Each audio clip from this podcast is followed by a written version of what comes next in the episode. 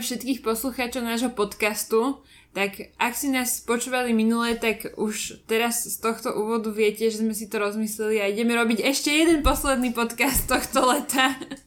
Predtým, než si dáme augustovú pauzu, aj keď teda vy ho už zrejme počúvate posledný júlový deň alebo prvé augustové dni. Každopádne, dnes sme sa rozhodli aj tuto s našimi hosťujúcimi kolegami a kolegyňami, knihkupkyňami a knihkupcami, knihkupcom jedným, že vám predstavíme najpredávanejšie knihy druhého štvrťroka v Artforum, lebo sme to spravili aj v prvom štvrťroku a zdalo sa nám to ako dobrý nápad. Takže prečo nie? Teda toto bude na leto posledný podcast, potom v auguste si dáme tú sľubovanú pauzu a od septembra zase s nejakými novinkami sa stretneme v knižnom výbere. Tak iba aby ste vedeli, kto tu so mnou sedí, tak sú tu moje kolegyne Veronika Michalová a Hanna Kryžanová a kolega Denis Mačor. Ahojte, čaute, čavík, čavík. Tak chýba nám tu Pérole Kvet, ale z veľmi dobrého dôvodu je na dovolenke, takže s ním sa budeme počuť zase, zase potom na jeseň. Opäť sme si pripravili Zhruba 20, zhruba 20 knižiek. Niektoré predstavíme trošku širšie, tak ako to v podcaste vznikneme, niektoré iba tak spomenieme do počtu, aby ste vedeli zhruba, čo sa nás predáva a možno vás to zaujme. Prídete do knihkupectva a opýtate sa nás na tie ostatné, ktoré sme nespomínali. Takže začali by sme od dvadsiatky, prepracujeme sa postupne k tej najpredávanejšej knihe druhého štvrťroka. Budem iba spomínať, až kým sa nedopracujeme k prvej knihe, ktorú, o ktorej chce niekto z nás niečo povedať. Takže dvadsiate miesto, Dejiny Ukrajiny, to si myslím, že je celkom fajn.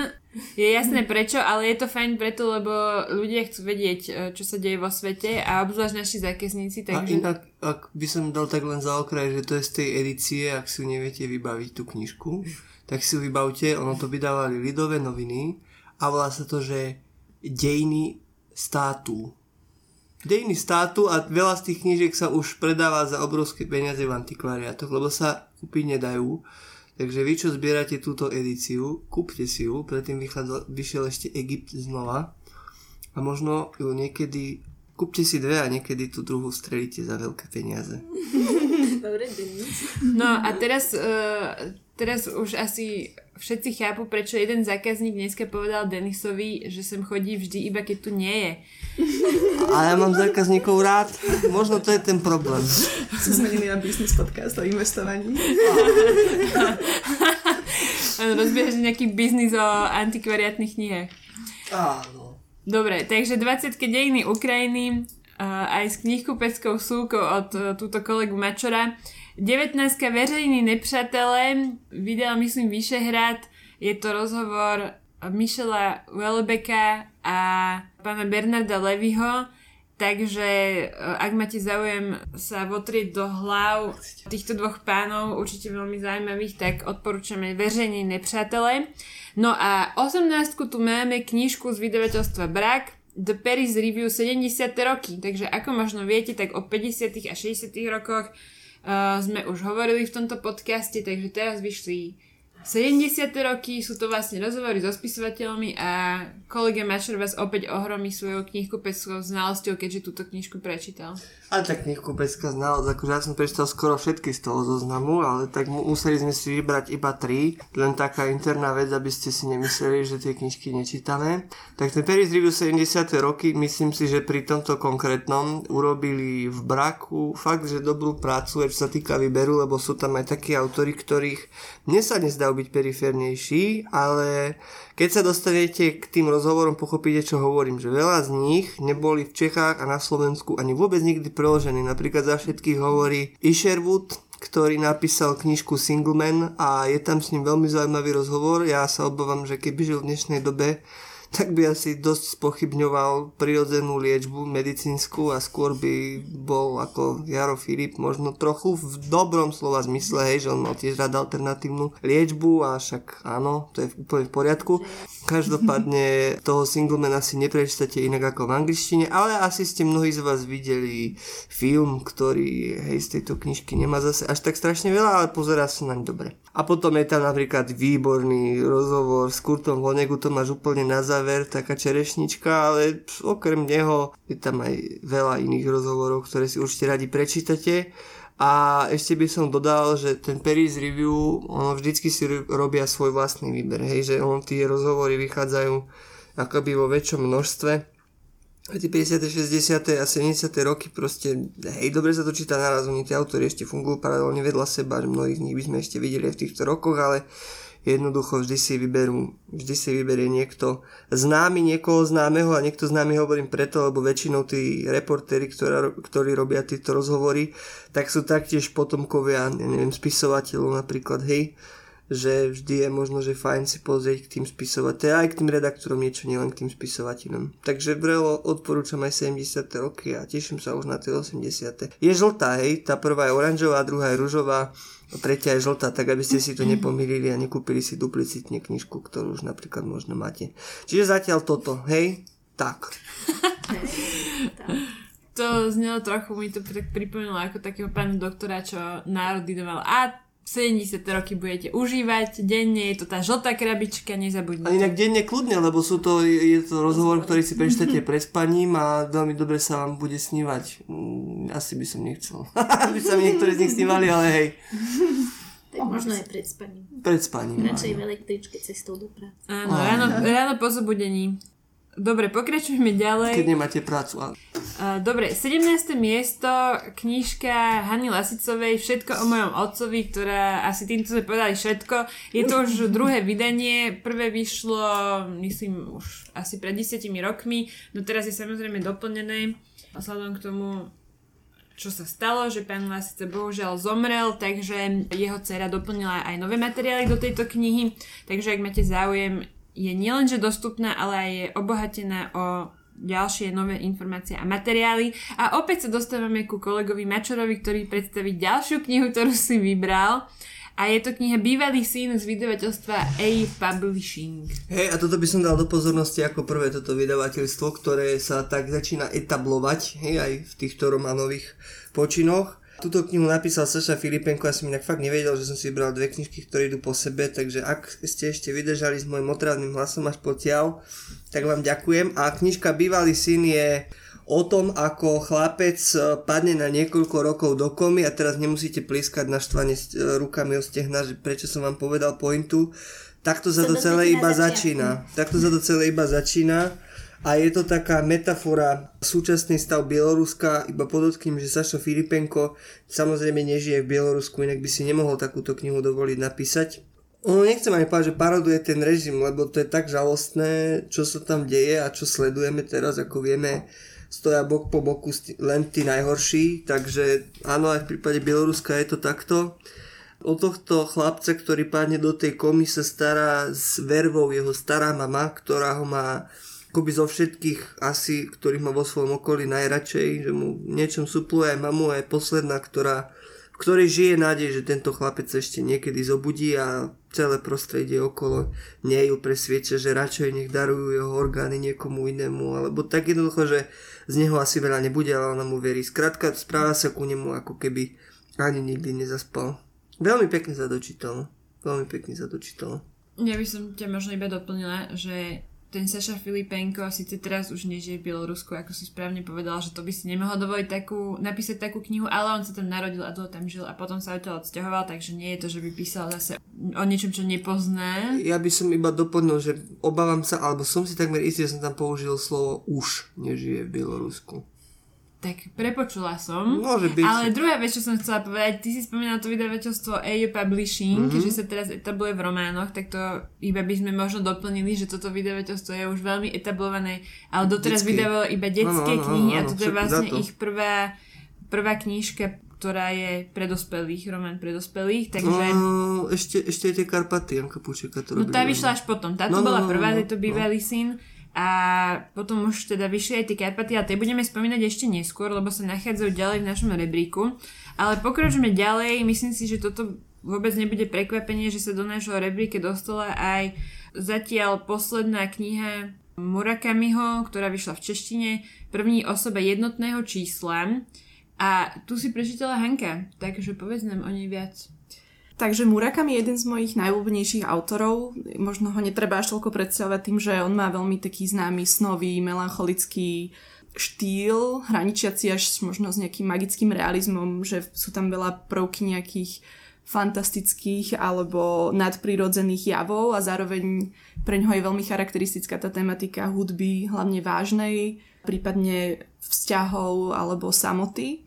No a jeho teda najnovšia kniha je zbierka osmých poviedok, ktoré takisto vlastne on sa ako keby vracia trochu k takým svojim koreňom, že on kedysi veľa písal v prvej osobe a potom to preklopil do tretej osoby, aký je trošku ako keby štandardnejší prístup, ale teraz sa vlastne znovu navracia k tej prvej osobe, tým pádom tie texty pôsobia nie autobiograficky, ale pôsobia tak ako keby viac úvahovo, alebo viac tak ako keby, ako keby on spomínal, alebo proste ako keby nejaký taký jeho, že je to taký pokojnejší formát. Sú veľmi rôznorodé, čo sa týka témy, ale akože častokrát zase tam v podstate nejakým spôsobom je cítiť ten jeho obdiv ku kapele Beatles, alebo jeho láska k jazzu. On kedysi vlastne až do svojich dvadsaťdeväť rokov nemal nič spoločné s literatúrou, že on prevádzkoval kaviareň a bar, kde robili rôzne koncerty a on naozaj sa veľmi venoval tejto hudbe.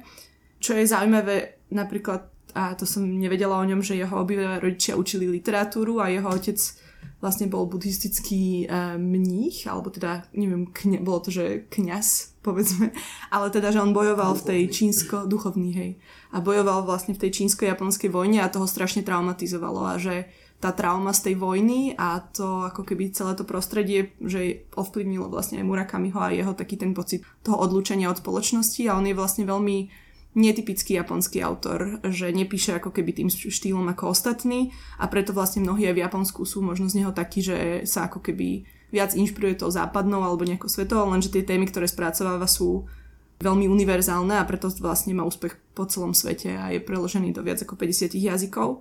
No a teda tieto poviedky, ak máte teda radi jeho poviedky, tak určite tieto sú opäť výborné, že on si drží ten svoj štandard a je tam napríklad taká akože najikonickejšia poviedka, podľa ktorej je vlastne spravená aj obálka o jednej takej hovoriacej opici, ktorú vlastne ten rozprávač stretne v nejakom hoteli alebo tak a potom sa s ňou dá do reči. Alebo potom nejaká konšpirácia o tom, že jeden taký jazzový hudobník, saxofonista Charlie Parker vlastne nezomrel, ale ako keby dožil sa nejakých šesťdesiatych rokov a on tam v podstate znovu ako keby rozvíja tieto roviny a preňho je veľmi vlastne typické to, že on ako keby dáva nám ten pocit, že nevieme, že čo je realita a čo, čo je sen a to sa vlastne opäť potvrdzuje v týchto poviedkach, takže veľmi odporúčam opäť jeho najnovšiu knihu, ktorá zatiaľ vyšla iba po česky. Môžem doplniť ešte jednu vec? A to ani nie je doplniť, to je zaujímavosť na okraj. Podľa Murakamiho knížiek sa dá inak kľudne aj, aj variť. On ešte to si to si zavodla povedať, že on tam veľmi rád, veľmi rád rieši jedenie a k tej japonskej kultúre, že prečo je možno iný ako japonskí autori, tak som počúval veľmi dobrý podcast taktiež Dejiny na Smečku, kde sa rozprával Valent s pani profesorkou Letňanovou a riešili to, ako vyučovala na univerzite, myslím, že to bolo niekde v Spojených štátoch, hru na klavíri a zrovna hrali Lista, čo kto hrá na klavíri vie, že to je takmer nemožné mať tak veľkú ruku, ako mal List.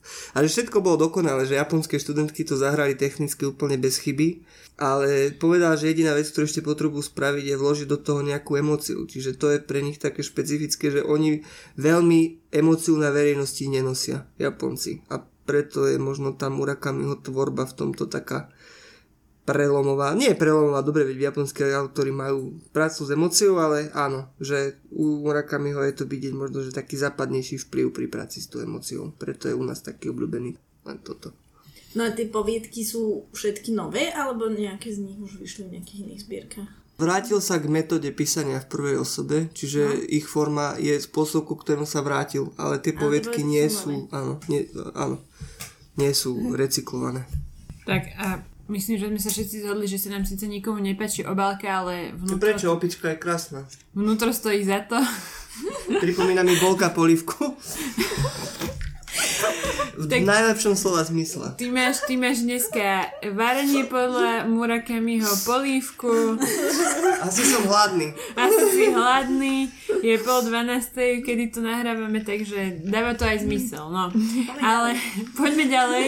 štrnáste miesto zaujala taká staršia knižka, ktorá tiež sa vyšvihla do, do rebríka hlavne kvôli vojne na Ukrajine. Je to kniha Donbas, svadobný apartment v hoteli Vojna, Tomáša Foro, ktorý medzitým už síce napísal inú knihu o Venezuele, reportážnu Zlatá horúčka, ale teda samozrejme, že túto táto kniha teraz opäť rezonuje zo zrejmých dôvodov. trináste miesto Očami farmácie, to tiež odporúčame útlu knižu, knižku z Petit Pressu, ktorá vlastne, myslím, to je Instagramový účet alebo aj Facebooková stránka, kde vlastne, teraz si nespomínam meno toho autora, ale proste je to farmaceut, ktorý vyvracia mnohé mýty aktuálne, niečo na spôsob lovcov šarlatánov mi to pripomína, len v podstate v tom farmaceutickom vo farmaceutickej oblasti. No a máme tu ďalšiu knižku, ktorú predstaví kolega Mačor. Ale ty už naozaj vyčerpáme všetko, čo, čo si pripravil, aj keď Denis je v skutočnosti nehynúca studnica bonmotov. Je to kniha Oceán more, to, je to tiež druhé vydanie. A sranda, že nie je vôbec nová. To je jeho debutová kniha, no, ktorú napísal pred x rokmi a teraz vyšlo teda opäť v vydavateľstve Slovár. Tým, že to autorom je Alessandro Baricco, k čomu by som sa samozrejme dostal. Okrem tejto knižky vyšla vo vydavateľstve Artforum, aby sme sa dostali k nemu aj ďalej. Knižka, ktorá sa volá uh, Hegelová duša, duša a áno, a Kravy z Wisconsinu. Ale to je až na šiestom mieste, takže o tej nič nemusíš mieste, dostávať. Ale keď sme pri Bariccovi, nech máme poriadne trhovú atmosféru okolo Baricca, nech sa všetci o ňom naraz rozprávame, lebo tak to máme radi. Oceán more je knižka, ktorá sa, áno, chce si ju každý zobrať teda na pláž a nie preto, že to plážová literatúra, a tu všade hovorím, že t- tento pojem vás zabíja, dajte mi dačo na pláž, tak uterák, neviem, proste knižku si každý na pláž zoberie akú chce, nie kurník šopa, proste to Oceán more, pretože ty si na pláž bereš filozofiu, napríklad, áno, však tam sa mi dobre o tom ko- kontempluje, no, ale áno, Oceán more je skutočne veľmi dobrá kniha, kde si dokážete to more ochutnať všetkými zmyslami. Teraz som sa zarazil nad tým, akú presladenú vetu som do seba pustil, nebolo to v pláne, ja sa ospravedlňujem, ale v skutočnosti áno, jedna z postav je maliar, ktorý chce zachytiť akoby autentickú podobu mora, no lenže keď si dáte vodu na papier, no tak ostane vám tá modrá šmuha, no nie, tak skrátka, skrátka najautentickejšia podoba mora je jeho slanosť a nie jeho farba. A čo je na tejto knižke pekné, tak on nie je jedinou postavou, ale je tu napríklad aj postava chlapca, ktorý tomu moru veľmi dobre rozumie, z takej, akože z pohľadu dieťaťa. Takže viac vám nebudem o tom rozprávať, lebo je to kniha poetická a o úrovni atmosféry a pocitov a emócií, ktoré v nej sú, sa dokážeme rozprávať veľmi dlho. Tak keď ma uvidíte, utekajte a porúčam vám ešte okrem tejto knižky inak aj Oči mora od Magrisa, ktorá vyšla taktiež nedávno. Keďže more, more jedno s druhým, hej, oni nie sú tie knižky jednoduché, ale patria k moru. Ak ste ešte neboli pri mori, tak si ich zoberte k moru. Ale môžeš si ich zobrať aj na hory? Na hory si môžeš zobrať podľa mňa klobúk, lebo tam pečie slnko, ale hlavne na horách si nebudeš čítať, predsa nie? Tam obdivuješ... Tak na chatu, môžeš obdivuješ... zobrať na chatu do prírody? Na chatu do prírody si môžeš zobrať čo len chceš, okrem zemiakov na guláš. Aj tieto knižky. No, je čas obeda, že? Začína to je veľmi kontemplatívne. Dobre, no. Budeme pokračovať ďalej v našom rebríku. jedenáste miesto kniha Rozprávač, ktorú napísal Dave Grohl. A to možno poznáte, alebo ak nepoznáte, tak poznáte jeho kapelu, ktorá sa volá Foo Fighters. No a teda Dave Grohl napísal knihu, ktorá, ktorú, ktorú písal cez koronu, keď sa zavrel doma a zrazu mal pocit, že má kreatívny pretlak a nevie, kam by ho mal uvoľniť. Tak ho uvoľnil do, prvýkrát do, do písanej formy, teda ak odhliadneme do jeho textov piesní, tak je to jeho prvá kniha. Sú to jeho v podstate spomienky, aj keď je pravda, že odtedy sa mu už toho veľa prihodilo. Napríklad, že jeden člen kapely Foo Fighters bohužiaľ zomrel, takže možno, že bude rozprávač dva. Možno, že sa bude chcieť Dave Grohl vypísať aj z tohto, ale Denis kýva hlavou, že nie, že z takých vecí sa možno netreba vypisovať, alebo... Tá knižka je dosť optimistická, hlavne sa mi na ňom páči, že on hovorí o sebe ako o človeku a nejako polobohovi, čo tieto tendencie majú knižky, kde o sebe píšu hviezdy. A hlavne sa mi strašne páčilo, že strašne čechizmus. Veľmi sa mi páčilo, že napísal, že on nespieva, ale kričí. Hej, a on si toho je veľmi dobre vedomý. A hej, podľa mňa nenapíše takú knižku. Nemá to v povahe. Tak proste pekne rozmýšľa, je to úplne optimistická kniha. Ak nie optimistická, tak minimálne taká, že ne, ne, ne, nezanecháva vás nejakú ťažobu. No to je pravda, ale vrejme spomína, ak si to čítal, tak na, na Kurta Cobaina, s ktorým bol tiež v kapele. Tak áno, tak ale dá sa na Kurta Cobaina spomínať, hej, to bol typek, s ním bola sranda, potom sa zastrelil, vieš, akože čo, tak, hej, tak je to dosť depresívna etapa v jeho živote asi, ale tak musel spomenúť, no. Neskončila. Hej. No a túto knihu vydal, vydal vydavateľstvo denníka N, to iba tak na okraj, aby sme spomenuli. Uh, desiatku, už sme sa preklopili do prvej desiatky. Zaujala kniha päť výletov do pekla, ktorú vydala vydavateľstvo Literárna bašta a napísala ju Marta Gellhorn, ktorú ak poznáte, alebo možno nepoznáte, tak vám poviem. Manželka Ernesta Hemingwaya. A vlastne tých päť výletov do pekla odzrkadluje jej takých ako keby päť reportážnych výprav, ak to tak môžem povedať, na rôzne miesta. Uh, lebo tomu sa ona vlastne v živote venovala, bola reportérka. Veľmi taká silná, zaujímavá žena. Zažila si všeličo, všelijaké možné konflikty. Myslím si, že je to taká teraz už v podstate... Niečo chceš povedať? No, o, o, nie je spomienka, to? Ale... Keď si na to spomenieš, dokola. Tak ja poviem, že keď to začnete čítať, tak tam narazíte aj na pár z Československa, ktorý ona stretne. A taktiež bude aj v Rusku, v ktorom je rovnako zle ako dnes, ani sa tam nemení. A teraz asi spomína na slovo a to je... Ja som chcela povedať, že vlastne je to doklad tej danej doby a mm, to bolo to. Už, to môžeme, už to môžeme brať v podstate ako taký, takú, také svedectvo, áno, o histórii. Ďakujem. Dobre, Hani, môžeš rovno pokračovať, lebo deviate miesto je kniha Jefferson. Mm-hmm. Takže to je vlastne naša najnovšia detská kniha z vydavateľstva Artforum. Je vhodná pre deti približne asi od desať rokov, lebo je to detektívka, ale netreba sa zláknuť toho, že je to naozaj veľmi citlivo vyrozprávané. Autor je Jean-Claude uh, Mourleva. Odohrá sa vražda. Zomrie jazvec Edgar, ktorý je kaderník, no a je z toho ovplyvnený Jefferson, Ježko. No a on má najlepšieho kamaráta prasiatka Gilberta a oni sa rozhodnú, že spolu vlastne, lebo Jefferson to neurobil a je nevinný a snaží sa dokázať svoju nevinu a to prasiatko to nedôveruje tým, že sú dobrí kamaráti a sa poznajú. No a ako keby začne sa taká taká teda nejakým spôsobom dramatická naháňačka, alebo teda, že spôsob, akým oni sa snažia očistiť to jeho meno. No a čo je na tom zaujímavé, je, že tá knižka je naozaj e, výborne vyrozprávaná, že ten jazyk je taký veľmi plynulý, dobre sa to číta, zároveň je to vtipné.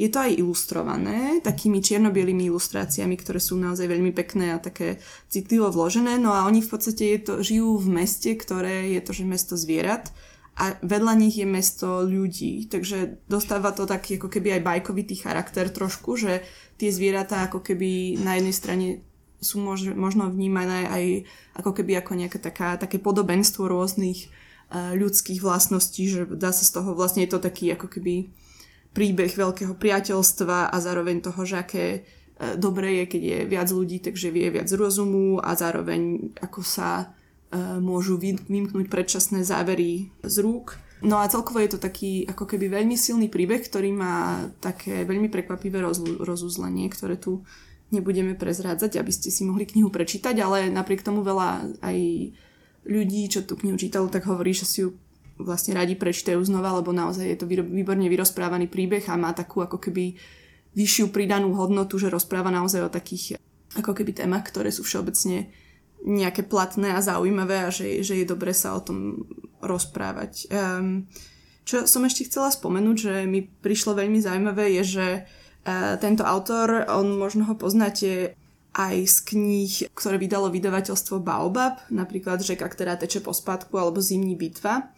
No a on častokrát presne spracováva takéto témy, napríklad túžba po slobode, alebo útek, alebo prekonávanie nejakých ťažkých chvíľ a beznádeje. No a on to presne, mňa vždy aj zaujíma nejaký, ako kebyže ten autor ako osoba, a on uh, žil vlastne vo svojich, ako keby dospieval vlastne na nejakej internátnej škole, odlučený od rodiny a od všetkých kamarátov, on to strašne ťažko niesol a bol tam veľmi nešťastný, a že tým pádom ako keby potom to ovplyvnilo aj ten výber jeho tém, alebo že to, čo ho zaujímalo, a tie jeho knihy naozaj akože majú aj také tieto posolstva takých nejakých vyšších vecí, ale každopádne tá kniha je to paperback, ale nezlaknite sa toho, že tu na Slovensku máme trochu taký problém z nejakého dôvodu, že rodičia sa boja kupovať paperbacky deťom, že sa to zničí, alebo každý má pocit, že tá kniha nie je až tak kvalitne spracovaná, ale to vôbec nie je pravda, že ona má aj nádhernú, vlastne má taký, taký parciálny lak, ktorý vyzerá, že, že na tej knihe prší, a že je to naozaj akože krásny, že je to krásne vydanie, aj tie ilustrácie, aj proste ten príbeh, že všetko sa to naozaj... Naozaj je to kniha, ktorú podľa mňa si prečítate radi aj vy, a nielen vaše deti. Tak to som rada, že sa do našej rubriky dostala nejaká detská kniha. No ale budeme pokračovať knižkou, ktorá bola naša kniha mesiaca, a hovorili sme o nej aj v podcaste, takže ju iba spomeniem. Je to kniha Úzol Mareka Hudice z vydavateľstva Absyn. Je to kniha o meste Nové zámky a o tom, čo sa všetko udialo a ako toto mesto utrpelo počas druhej svetovej vojny. Je to vlastne asi naše najzničenejšie mesto z tejto vojny, takže tam musela prebehnúť taká veľká aj rekonštrukcia. No a Marek Hudec je rodák z tohto mesta, takže myslím si, že o ňom napísal aj, aj s takou láskou aj k tomu mestu, takže to je vždycky také pekné si prečítať. Siedme miesto... Kniha Vily okolo Horského parku, na to sa tiež veľmi dlho čakalo. Uh, túto knihu vydal, uh, vydalo vydavateľstvo Marenčín. V podstate nadväzuje na dve knihy, ktoré sa tiež volajú Vily okolo. Jedno je Vily okolo... Nad hradom. Aha, pardon, tak Vily nad hradom a Vily na Slavíne. No a je to vlastne taká mapa tohto územia, ktoré nám je tu veľmi blízke pri Artfore, takže veľa ľudí túto knihu u nás hľadá, aby ho preskúmalo ešte viac. A dostávame sa k tej ďalšej knihe Alessandra Baricca, Hegelova duša a kravy z Wisconsinu. Chceš tomu ešte niečo povedať, Denis? Prosím ťa, áno. Že Alessandro Baricco je študovaný teoretik hudby, teraz už neviem, čo konkrétne študoval v rámci tej hudby, ale viem, že to bola teória. No a táto kniha sa venuje, ako Hegelová duša a kravy z Wisconsinu, rozumiete správne, proste je to taká fúzia medzi filozofiou, teóriou hudby a proste populárnou kultúrou, že akoby čo doniesla, aj mimo iné, že čo doniesla akoby klasická hudba do nejakých akože súčasných úvah o, o hudbe ako takej. A tak bez obalu rozpráva, jednoducho nie je to taký akademický jazyk, ale bez obalu hovorí, čo si myslí, aj že ako bolo v hudbe vnímaná akoby nejaká dekadentná akoby poloha. Možno budete prekvapení, že ktorých hudobníkov, aby som vám to nevyzradil kompletne celé. A možno by som ešte povedal, že veľmi dobrá kniha, ktorá vyšla akoby celkovo k takéto teórii hudby, bol Zbýva jen hluk, a už sa to nedá kúpiť. Ak by sa to dostalo k niekomu z vydavateľstva, ktoré má pod patronátom Edice Zip, tak nech urobia dotlač knihy Alex Ross Zbýva jen hluk. Proste to bola najlepšia popularizácia hudby, ktorá je. Takže spravte to. To je, to je tiež jedna z tých, jedno z tých tvojich odporúčení antikvárnych, že keď chceš zarobiť... Uh, nie, nie, toto je pre vydavateľov, to je ďalší rok. To je pre vydavateľov, to je ďalšia úroveň. Ale dôležité k tejto knihe je povedať, že táto kniha vznikla na popud a je aj spoluprácou s uh, Konvergenciami, čo je uh, vlastne spoluvydavateľ tejto knihy. A, a oni vlastne vypátrali tieto eseje Baricove, ktoré neboli až také známe, a priniesli ich, že poďme toto spraviť. Vynikajúco to preložil pán, pán Valo z taliančiny, a je to naozaj taký počin, že, že taký Baricco, ako ho nepoznáme, lebo my toho Baricca poznáme ako autora poetických románov, ako je ten Oceán more alebo devätnásťsto, ale toto je tá, tá jeho odborná eseistická tvorba, takže také niečo iné. Aby som vás namotivoval na príklad Vala, tak ak sa nemýlim, tak je to Stanislav Valo, ktorý bol osobným priateľom Umberta Eka. prekladal väčšinu jeho kníh a než zomrel, tak sa mali stretnúť a mal pre ňu ešte pripravené nejaké dary, čiže... Zomrel bol... Eko, pán Vavo. Pán Vavo žije, tak žije. Asi to posmrtne neprekladal, hej, všetci asi pochopili, čiže naozaj to určite bude veľmi dobre preložené. Teda nie, že bude, ale je, ja som to čítal. Zároveň povedal, že to bola najťažšia kniha, ktorú prekladal. No, a to prekladal Eka. No. Dobre, dostávame sa do prvej päťky a Vero, môžeš rovno pokračovať. Na piatom mieste je knižka Ako vzniká sliepka. Ako vzniká sliepka a ďalšie hry. Ano, je kniha zo zbieraných hier Lasicu Satinského. A je to jedna z kníh, na ktorej som sa tešila, že z ďalšej výplaty si ich kúpim. A aj už mám doma, je to taká kniha, ktorú, ktorú odporúčam do každej knižnice, lebo keď na človeka padne splín, tak si ju treba vytiahnuť a na náhodnej strane otvoriť a začať čítať. A určite sa zasmejete. Najlepšie je, keď máte aj napočúvané alebo napozerané tie hry Lasicu a Satinského a počujete tam aj tie ich hlasy. A zaujímavosťou ešte je, že teda neobsahuje len tie klasické hry Zaváraš a Čo zaváram alebo Jozef z domčeka Pod vodopádom, ale aj je tam jedna hra, ktorá ešte nikdy nebola knižne publikovaná a podľa nej sa aj tá kniha volá Ako vzniká sliepka. Čiže určite je to niečo, čo treba mať, čo by mal mať doma každý Slovák, aby som to takto povedala. Pane Bože, to znie v kontexte dnešnej doby strašne. Áno, no, ale treba si to povedať hlasom no. Lasicu Satinského, je to lepšie. A, a tak čo nie je lepšie hlasom Lasicu? Presne tak, presne tak. Čiže, hej, je to proste taká kniha, kde, ktorá sa dá, dá z tej police kedykoľvek pred nejakou návštevou niečo zacitovať a podobne. A je to veľmi pekne urobená knižka, ktorá obsahuje nejaké dobové plagáty a, a takéto záležitosti. Takže super, že Slovart vydavateľstvo vydalo aj takúto vec. No a teraz vlastne k tomu Lasicovi a Satinskému nielenže vyšiel ten komiks Radosná správa už minulý rok, ktorý asi registrujete, ale vyšla aj kniha Kto si je za dverami. Áno, no, tak to povedz... sú tie televízne. Áno. To sú tie televízne hry, takže uh, sú to... Áno, ke, keby chcel mať niekto nejakú kompletku, tak treba uh, začať knihou Všetko o mojom otcovi, to už sme mm. ju tu spomínali, potom je teda Ako vzniká sliepka, potom je kniha Kto si je za dverami, ktorú vydalo vydavateľstvo rozhlasu a televízie Slovenska. A potom je vypredaná kniha v krátkosti. Je vypredaná kniha v krátkosti, ktorá možno snáď bude dotlač pred Vianocami tento rok. Čo sú vlastne denníkové zápisky Milana Lasicu s ilustráciami Mareka Ormandíka. A potom je teda komiksové spracovanie Radostná správa. Radostná správa, ktorá rozpráva o vlastne začiatkoch tejto komickej dvojice a vraj bude pokračovanie. To super. Sa veľmi tešíme, ale to potrvá. A na, na schvál stojí táto knižka devätnásť šesťdesiatosem. Presne tak, pretože to hovorí o roku. Ale keď budete platiť v hotovosti, bude stáť devätnásť sedemdesiat.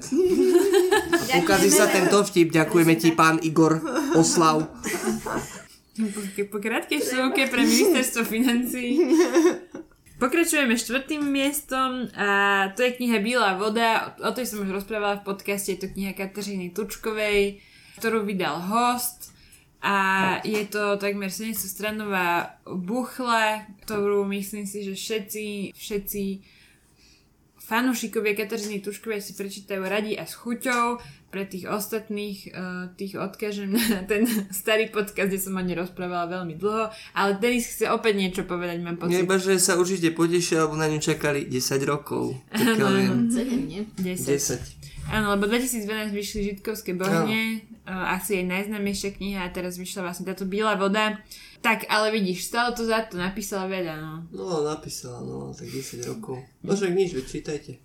Tak, čítajte, nie je to možno úplne dovolenkový formát, ale zás, keď si zoberiete túto knihu, tak vám vydrží na dva týždňa. Presne tak, ja si ju beriem dovolenú práve. Keď sa vám pokrčí klobúk, tak si kúpite dve a môžete ho narovnávať s tými knižkami. Ona nie je až taká ťažká ako výzva. Ale, ale zase je to hardback. Zas keby to bol paperback, tak to už neviem, ako by to udržalo tej stránky pokope. No, poďme ďalej. Najlepšia trojica Z neba spadli tri jablká. Opäť vydavateľstvo Artforum. To je aké skvelé. Áno, to sa veľmi tešíme, lebo toto je vynikajúca kniha, na ktorú ja som sa osobne veľmi tešila, že sa nám podarilo na ňu získať práva. To sú také tie malé radosti vydavateľské. A je to teda arménska rusky píšuca autorka Narin Abgarian, ktorá momentálne žije opäť v Arménsku, keďže tam ušla z Moskvy. Je s ňou ináč veľmi zaujímavý rozhovor, môžete si prečítať na denníku N. A je to knižka, ktorá je, ktorá má podľa mňa všetko, čo má mať dobrý román, že aj sa človek niečo dozvie o nejakej inej kultúre alebo o krajine. Je dojímavá a je napínavá. Odporúčam každému a hovorí teda príbeh takej dedinky Pánu Bohu za chrbtom. Pod vrchom Maran sa nachádza táto dedinka a žijú v nej už len sami starí ľudia, pretože všetci mladí ušli, ale jedného dňa tam príde taký nový život, tak nie úplne očakávanie.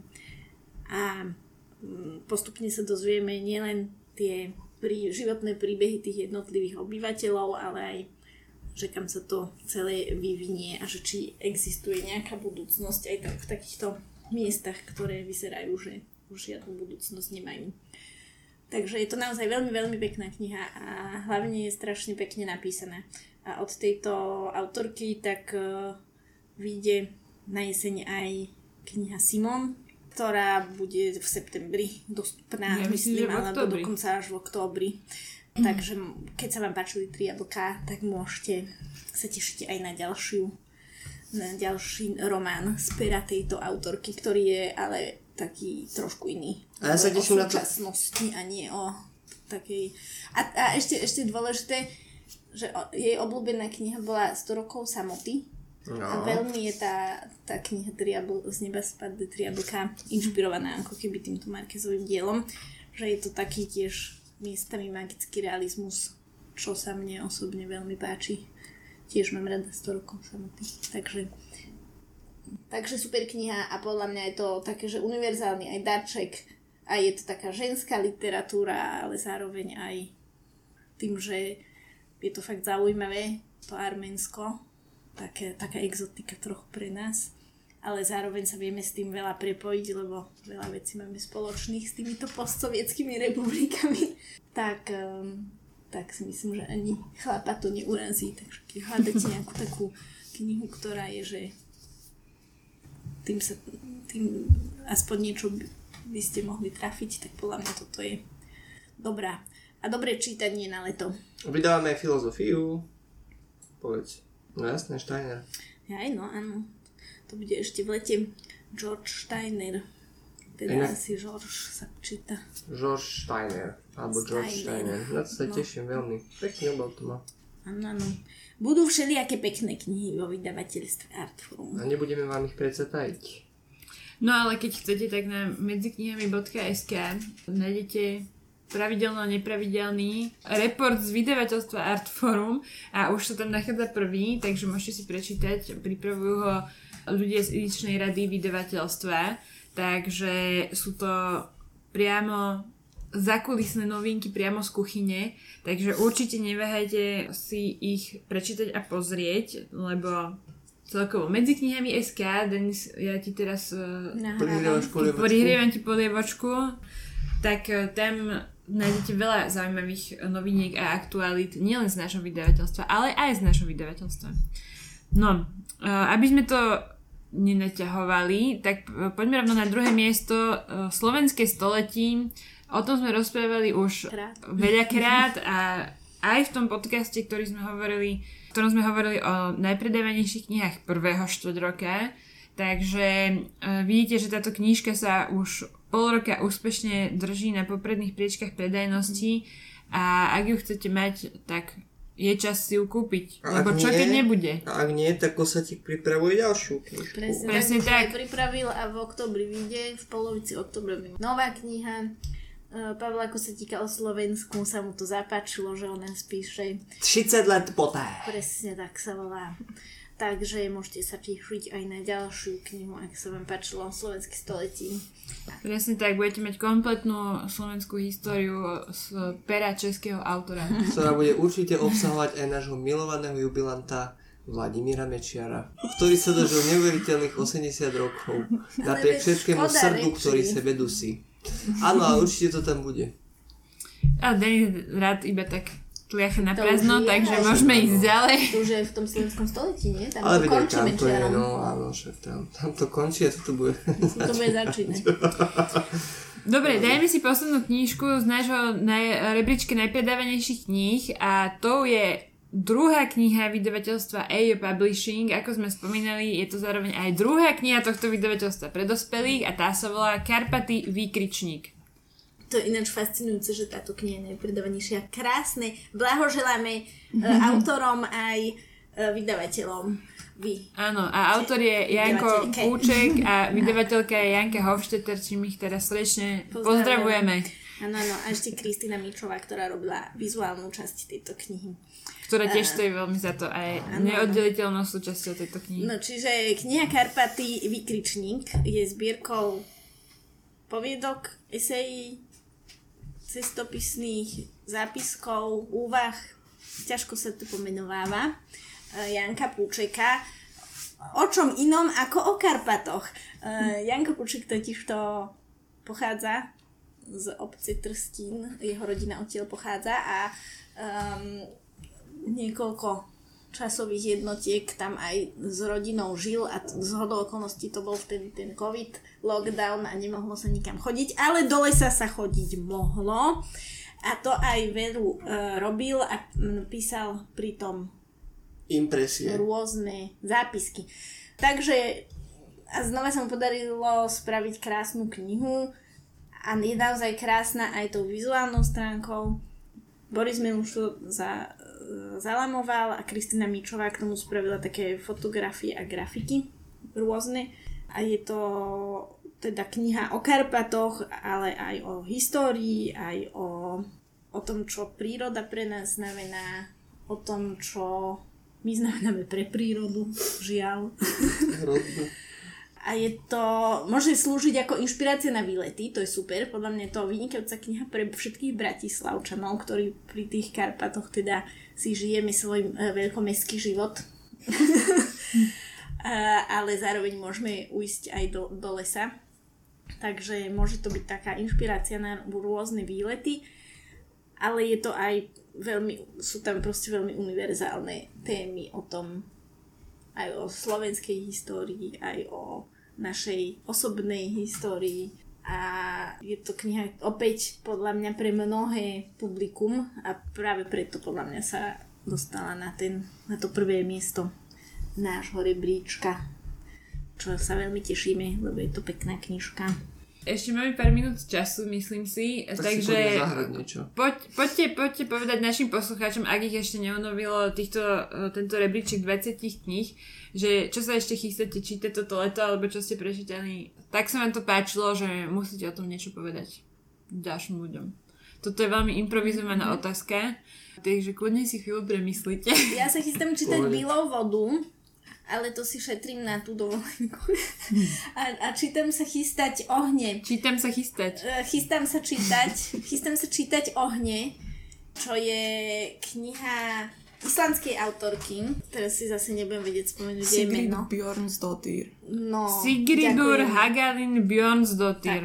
Sigríður Hagalín Björnsdóttir, ktorá je teda partnerkou uh, Jóna Kalmana Stefánssona a mala som tú česť ju spoznať na Pohode, keď, uh, tu, keď tu spolu táto autorská dvojica bola.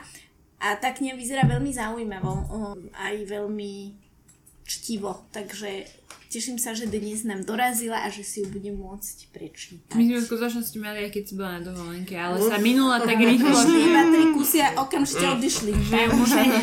Musíme, museli sme ju mať znova, takže je. Takže dnes prišla znova v dostatočnom počte. Inak dnes je pre nás piatok, takže ak nás počúvate niekedy inokedy, tak my hovoríme o piatku dvadsiateho deviateho júla. Ale tá kniha tu stále je. Verím, že aj v tom momente, keď to počúvate. Alebo v našich srdciach a vo vašich objednávkach. No ja momentálne čítam knihu Ryby a draci od Undín Radzevičiūtė. A je to vynikajúco, je to nádherná kniha, ako keby tým spôsobom, akože grafický dizajn, spracovanie, že úplne, že to ma ako keby presvedčilo k nej, že ma úplne pritiahla tým, aká je nezvyčajná a nádherná. A prelínajú sa, veľmi mi pripomína Orhana Pamuka, moje meno je Červená, že tiež ako keby uh, hovorí o takej, že starobilej Číne, a ona má ako keby také dve dejové línie, že tie sú aj odlišené v texte, že tá čínska dejová línia je modrou a čiernou je ako keby taká súčasná línia takej nejakej jednej rodiny. A ona sa navzájom prelína a je to ako keby porovnanie tých dvoch svetov, ako keby zároveň, že z minulosti a z súčasnosti, ale zároveň ako keby, že aj nejaká tá východná a západná civilizácia a akým spôsobom oni pristupujú uh, vlastne k životu a k videniu sveta a že všetko sa to tam odrkadluje cez jedného takého, no nie, on nie je kňaz, ale on je vlastne jezuitský misionár, taký maliar, ktorý tam príde, lebo chce malovať proste nejaké obrovské fresky a tým ako keby uh, otáčať uh, tých vlastne Číňanov na kresťanstvo. Obracať. Hej.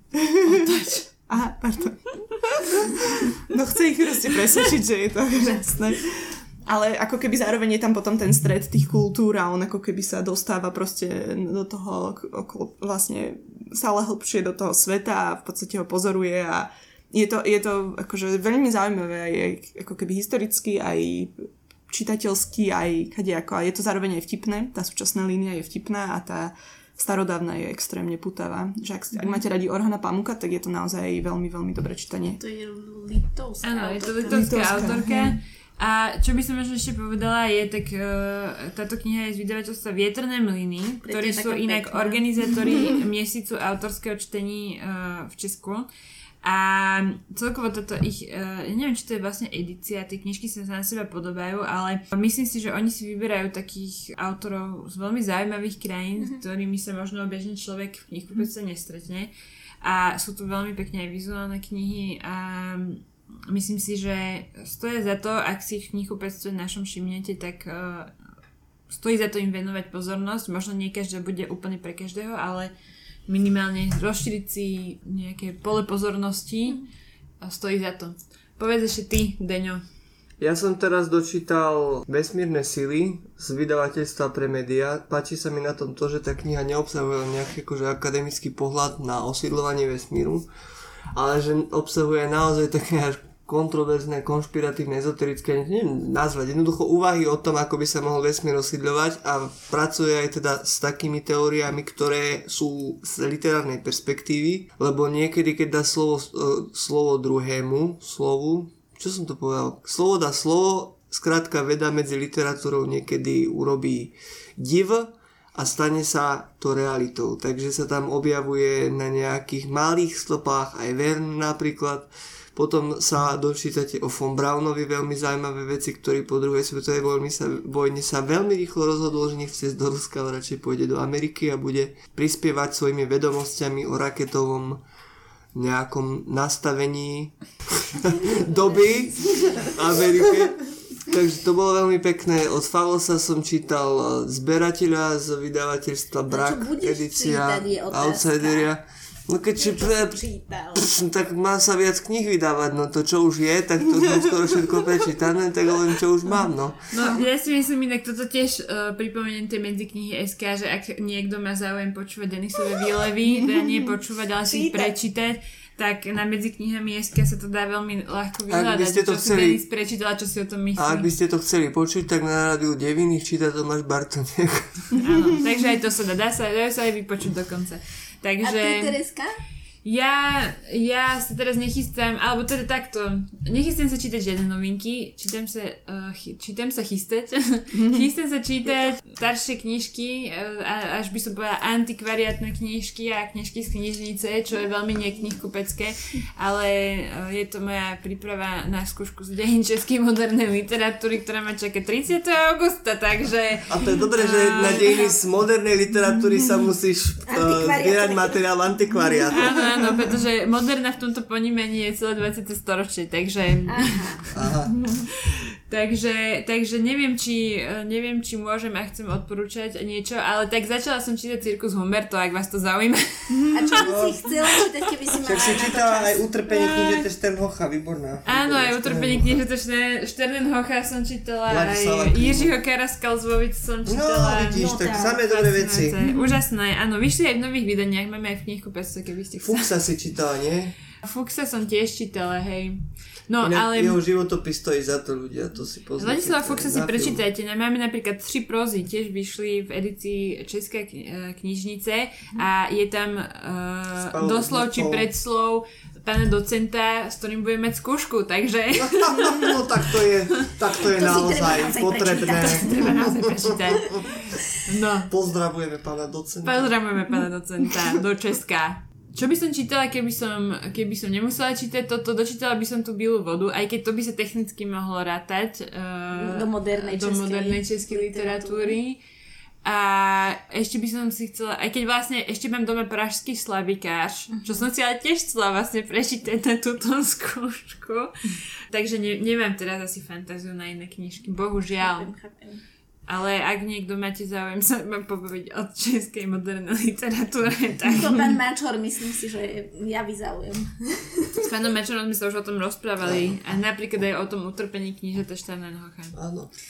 No dobre, tak ja ešte chcem využiť tento podcast na to, že by som poďakovala Tereze Zháňačovej za to, že, za to, že s nami strávila tri roky svojho života. štyri roky svojho života. A v týchto podcastoch strávila rok a pol minimálne svojho života.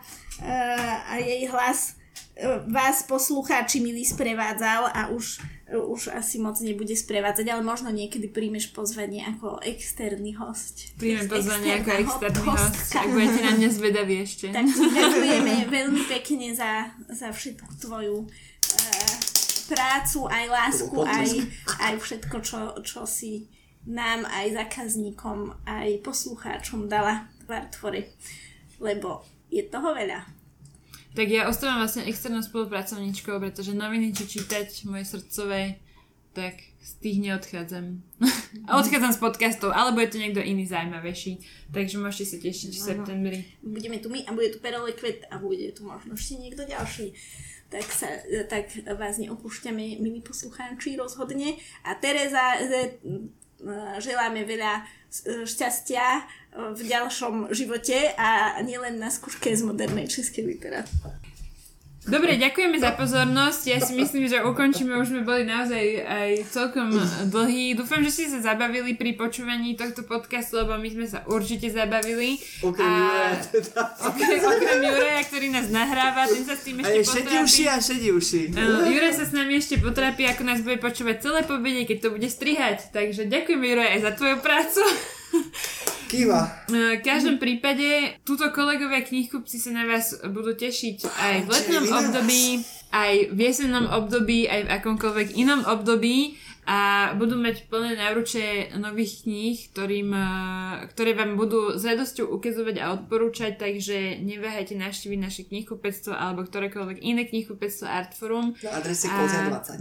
My sme na adrese Kozia dvadsať, ale určite aj na v iných mestách Artfora vás radi uvidia. V Prešove, v Rožňave, v Banskej Bystrici, v Košiciach, v Žiline a v Pezinku. V Pezinku. Presne tak. Ešte newsletter. Ešte newsletter. Máme aj newsletter. Ďakujeme. Máme aj newsletter a keď sme, keď sme sa včera bavili o tom, že uh, ako vám povieme, že sa do ňom môžete prihlásiť, tak je to artforum bodka es ká lomeno newsletter a píšeme to N E dva T V S L E T T E R. A ešte, ešte nejaké ďalšie pripomienky. Príďte, uh, príďte do Artfora tento mesiac, pretože máme pre vás exkluzívnu ponuku. Uh, máme takzvané, takzvanú kampaň, že z políc, z políce do políc. Z políc do políc. Z políc do políc.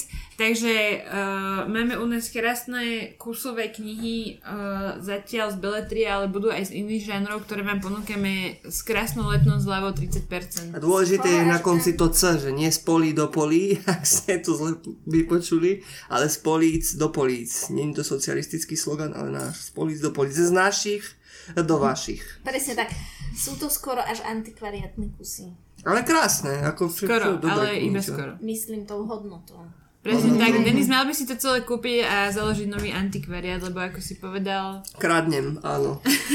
A teraz je čas obeda. Dobre, a keď, keďže tu nie je kolega Pero, tak poviem namiesto neho ďakujeme za pozornosť. Áno. Budeme sa na vás tešiť v septembri. Pekný deň.